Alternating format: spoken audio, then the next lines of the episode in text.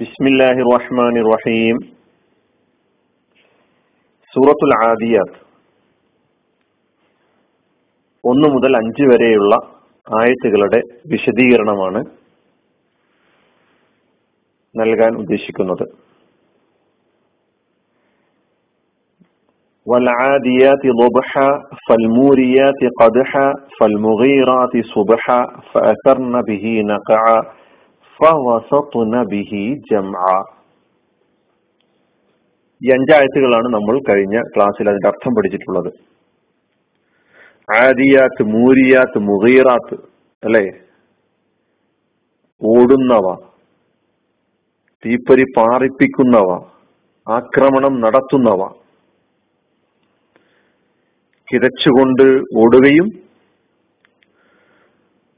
കുളമ്പുകൾ കല്ലിലുരസി തീപ്പൊരി ചിതറിക്കുകയും പ്രഭാതത്തിൽ നാട്ടിൽ കടന്നാക്രമണം നടത്തുകയും അവിടങ്ങളിൽ പൊടിപടലങ്ങൾ പറത്തുകയും ശത്രു സംഘങ്ങളിലേക്ക് നുഴഞ്ഞു കയറുകയും ചെയ്യുന്നവ കൊണ്ട് സത്യം എന്നാണ് നേരത്തെ പഠിച്ചതിന്റെ ആകത്തുക. ഈ അവ എന്താണ് എന്നതാണ് നമ്മൾ ആദ്യം മനസ്സിലാക്കേണ്ടത്. ഓടുന്നവ, പാറിപ്പിക്കുന്നവ, ആക്രമണം നടത്തുന്നവ, എന്താണ് ഈ അവ? ഈ 5 ആയത്തുകളിലും എന്താണെന്ന് വ്യക്തമായി പറഞ്ഞിട്ടില്ല. അതിനാൽ തന്നെ ഖുർആൻ വ്യാഖ്യാതാക്കൾക്കിടയിൽ പഴയകാലത്തെ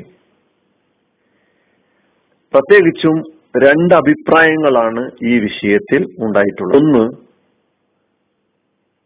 ഒരു വിഭാഗം എന്നല്ല ഭൂരിഭാഗം പണ്ഡിതന്മാരും പറയുന്നത് കുതിരകളാണ് ഈ 5 ആയത്തുകളിലൂടെയും അവതരിപ്പിക്കപ്പെട്ടിരിക്കുന്നത് എന്നാണ്, കുതിരകളെ കുറിച്ചാണ് പറയുന്നത് എന്നാണ് അവരുടെ അഭിപ്രായം. രണ്ടാമത്തൊരു അഭിപ്രായം ഒട്ടകത്തെയാണ് ഉദ്ദേശിക്കുന്നത് എന്നാണ്.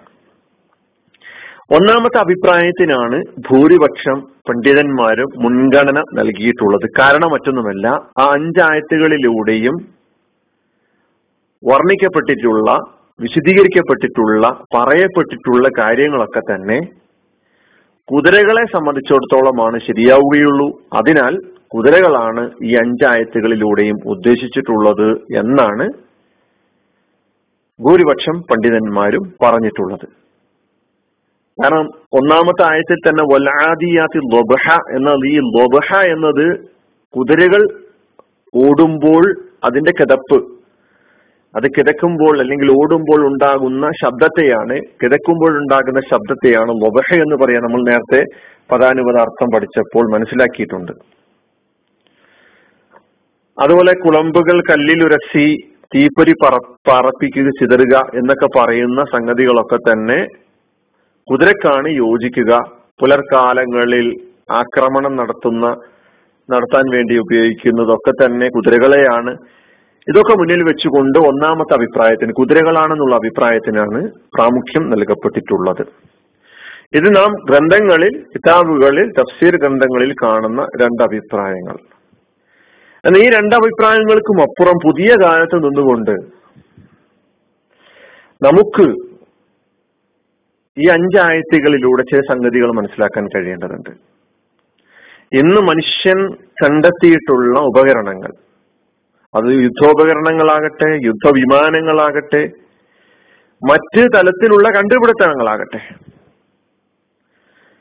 മനുഷ്യൻ ഉപയോഗിച്ചു കൊണ്ടിരിക്കുന്ന പ്രകൃതിയിലെ അസംസ്കൃത വസ്തുക്കളും പ്രകൃതിയിലെ വസ്തുക്കളും എന്താകട്ടെ, ഇതൊക്കെ തന്നെ പഠിക്കാനും മനസ്സിലാക്കാനും ഈ പറയപ്പെട്ട 5 ആയത്തുകളിൽ നിന്നുകൊണ്ട് നമുക്ക് സാധിക്കേണ്ടതുണ്ട്. അത് ഇനി വരുന്ന വിശദീകരണങ്ങളിൽ നമുക്കത് മനസ്സിലാക്കാം. ഇവിടെ മറ്റൊരു സംഗതി മനസ്സിലാക്കേണ്ട, ഈ 5 ആയത്തുകളിലൂടെ പറയപ്പെട്ടിട്ടുള്ള പടക്കുതിരകൾ അത് സത്യമാർഗത്തിൽ തയ്യാറാക്കപ്പെട്ട അല്ലെങ്കിൽ സത്യമാർഗത്തിൽ പോരാട്ടത്തിൽ ഏർപ്പെട്ടിട്ടുള്ള കുതിരപ്പടയെ കുറിച്ചേ അല്ല എന്നുള്ളതാണ്. അങ്ങനെയുള്ള ഒരു വിശദീകരണം വന്നിട്ടുണ്ട്. ദൈവിക മാർഗത്തിലെ കുതിരപ്പടയെ കുറിച്ചാണെന്നും ശത്രുസംഘങ്ങളുടെ ഇടയിലേക്ക് നുഴഞ്ഞു കയറുക എന്ന് പറഞ്ഞു കഴിഞ്ഞാൽ സത്യനിഷേധി കൂട്ടങ്ങൾക്കിടയിലേക്ക് നുഴഞ്ഞു കയറുക, പ്രവേശിക്കുക എന്നാണെന്നുള്ള ഒരു വിശദീകരണം. പക്ഷെ ആ വിശദീകരണം ശരിയാവുന്നില്ല. കാരണം തുടർന്നുള്ള ആയത്തുകളുടെ അർത്ഥവും വിശദീകരണവും നോക്കുമ്പോൾ ഈ ഒരു വിശദീകരണം ശരിയല്ല. അതായത് ഇവിടെ പറയപ്പെട്ടിട്ടുള്ളത്, ഇവിടെ ആണയിട്ട് പറയുന്ന കാര്യം, അറേബ്യയിൽ നേരത്തെ ഞാൻ ആമുഖത്തിൽ പറഞ്ഞതുപോലെ ആ കാലത്ത് അവിടെ നടമാടിയിരുന്ന, സാർവത്രികമായി നടമാടിയിരുന്ന കൊള്ളയും കൊലയും കവർച്ചയും സംഘടനകളും യുദ്ധങ്ങളും ബലാത്കാരങ്ങളും ഒക്കെ അവർ പ്രത്യേകിച്ചും അവരുടെ ശക്തിയും ഹൂക്കും തെളിയിക്കുന്നതിന് വേണ്ടി ഉപയോഗിച്ചിരുന്ന യുദ്ധവാഹനമായിരുന്നു കുതിര എന്നുള്ളതാണ്. അതിനാൽ അവർ അവയെ ഉപയോഗപ്പെടുത്തി ചെയ്തുകൊണ്ടിരുന്ന പ്രവർത്തികളെ അല്ലാഹു സുബ്ഹാനഹു വ തആല തുടർന്നുള്ള ആയത്തുകളിലൂടെ വിമർശിക്കുകയാണ് എന്നുള്ളതാണ് സത്യം. കാരണം ഇവിടെ കുതിരയെക്കുറിച്ച വിശദീകരണങ്ങളും സത്യത്തിൽ നമ്മിൽ ഉണ്ടാക്കി തീർക്കേണ്ട ഒരു സത്യം എന്താണെന്ന് ചോദിച്ചു, സത്യത്തിൽ നമ്മുടെ മനസ്സുകളിലേക്ക് കടന്നു വരേണ്ട കാര്യം എന്താണെന്ന് ചോദിച്ചാൽ അല്ലാഹു നമുക്ക് നൽകിയ അനുഗ്രഹങ്ങളെ കുറിച്ചുള്ള ചിന്തയാണ്. ഈ അനുഗ്രഹങ്ങൾ എങ്ങനെ ഉപയോഗിക്കണം,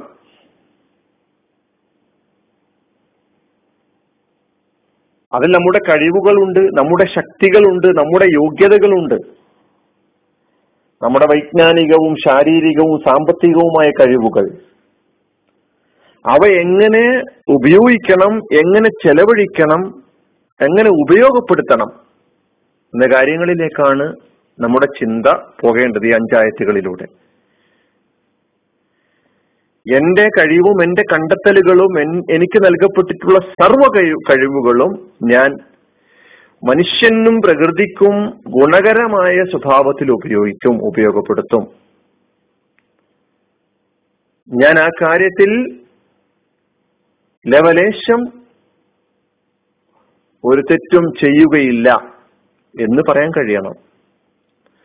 അറബികളോട് പഠിപ്പിക്കുകയാണ്, നിങ്ങൾ ഇത്തരം കവർച്ചക്കും കൊള്ളക്കും കൊള്ളിവെപ്പിനും സംഘട്ടനങ്ങൾക്കും വേണ്ടി ഉപയോഗിക്കുവാനല്ല നിങ്ങൾക്ക് ഈ അനുഗ്രഹങ്ങൾ, ഈ ശക്തിവിശേഷങ്ങൾ നൽകിയിട്ടുള്ളത്. കുതിരയെ ഒരു പ്രതീകമായി മുന്നിൽ വെക്കുകയാണ് എന്ന് പഠിപ്പിക്കുകയാണ്. അപ്പൊ നമ്മുടെ കഴിവുകൾ ഇതെല്ലാം തന്നെ നന്മക്ക് വേണ്ടി ഉപയോഗപ്പെടുത്തുക. നമുക്കറിയാം, മനുഷ്യൻ അവന്റെ കഴിവുകളും യോഗ്യതകളും മനുഷ്യനും പ്രകൃതിക്കും നിരക്കാത്ത രൂപത്തിൽ ഉപയോഗിക്കുന്നതിന്റെ കെടുതികൾ അന്നും ഇന്നും മനുഷ്യൻ അനുഭവിച്ചു കൊണ്ടിരിക്കുകയാണ്. ഇതാണ്, ഇത്തരം ചിന്തകളാണ് ഈ അഞ്ചായത്തുകളുടെ വിശദീകരണത്തിൽ നിന്ന് നാം മനസ്സിലാക്കേണ്ടത്. അല്ലാഹു സുബ്ഹാനഹു വ തആല നമുക്ക് നൽകിയിരിക്കുന്ന അനുഗ്രഹങ്ങളെക്കുറിച്ചുള്ള അവബോധം നിലനിർത്താനും അത് എങ്ങനെ ഉപയോഗപ്പെടുത്തണമെന്നാണോ അല്ലാഹു ആഗ്രഹിക്കുന്നത് അങ്ങനെ തന്നെ ഉപയോഗപ്പെടുത്തുവാനുമുള്ള തൗഫീഖ് നൽകി നമ്മെ അനുഗ്രഹിക്കുമാറാകട്ടെ. വാഹിർ ദഅ്വാനാ അൽഹംദുലില്ലാഹി റബ്ബിൽ ആലമീൻ. അസ്സലാമു അലൈക്കും.